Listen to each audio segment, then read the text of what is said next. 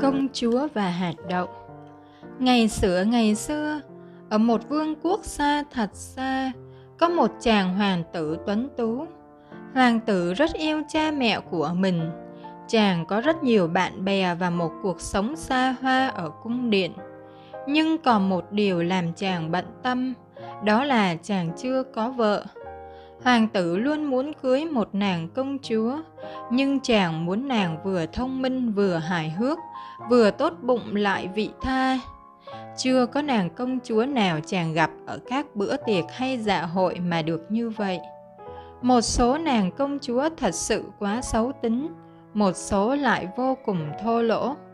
Một số quá trầm tính, một số lại quá ồn ào, và một số thì thật tệ nhạt. Vì thế, hoàng tử quyết định du ngoạn khắp nơi với hy vọng sẽ tìm được nàng công chúa hoàn hảo. Chàng gặp rất nhiều công chúa, họ đều muốn gây ấn tượng với chàng bằng sự xinh đẹp, tài nhảy múa, tài nấu nướng, nhưng không có một người nào đáp ứng đủ tiêu chuẩn của chàng. Ta sẽ không bao giờ gặp được nàng công chúa như vậy, hoàng tử than thở. Ôi, con gái trong mơ của ta đang ở đâu?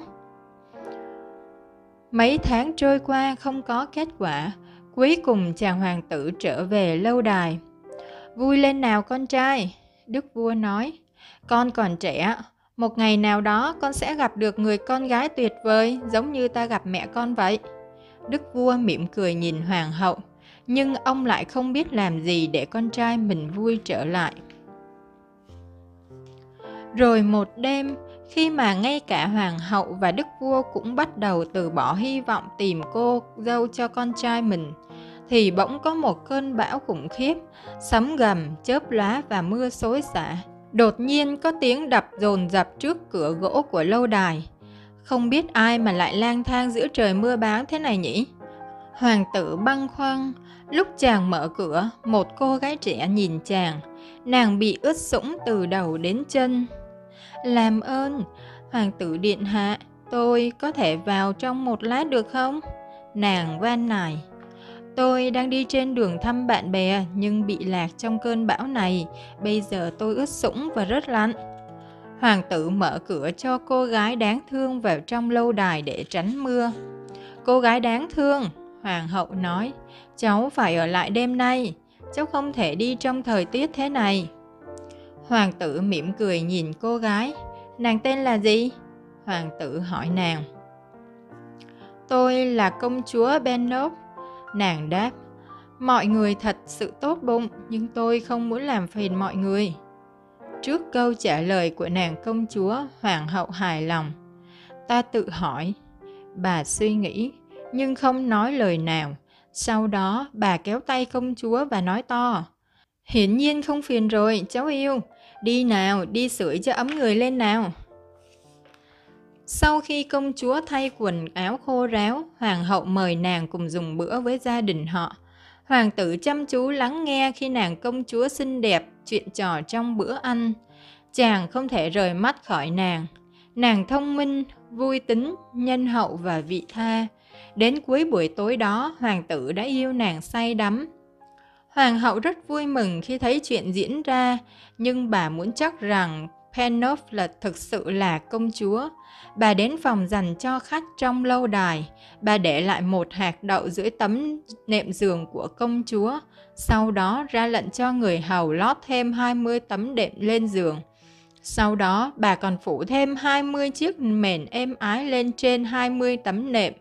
Hoàng hậu thì thầm với chính mình – Bây giờ xem nàng có phải là công chúa thật không? Hoàng hậu dẫn bên Lóp đến phòng dành cho nàng. Chúc ngủ ngon, cháu yêu, bà nói.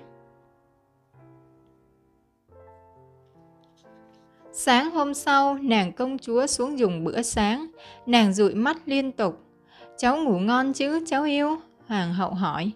Công chúa không muốn tỏ ra bất lịch sự, nhưng nàng không thể nói dối. Cháu xin lỗi, nhưng cháu khó lòng mà chợp mắt. Nàng trả lời, ta xin lỗi cháu yêu, hoàng hậu nói, có phải do giường nệm không thoải mái? Có rất nhiều tấm nệm xinh xắn và chăn mền ấm áp, đáng lẽ sẽ rất là thoải mái. Công chúa liền đáp, nhưng cháu có thể cảm nhận có gì đó lộn cộn khó chịu và giờ thì cháu ê ẩm khắp người. Hoàng hậu vui mừng ôm nàng vào lòng. Điều đó chứng minh tất cả, hoàng hậu nói. Chỉ có một nàng công chúa thực thụ mới có thể cảm nhận được hạt đậu giữa 20 tấm nệm và 20 chiếc mền. Hoàng tử vô cùng hạnh phúc, cuối cùng cũng tìm được cô gái trong mơ của mình. Không lâu sau đó, hoàng tử cầu hôn công chúa bên Nốt. Nàng hạnh phúc đồng ý và họ tổ chức hôn lễ trong lâu đài.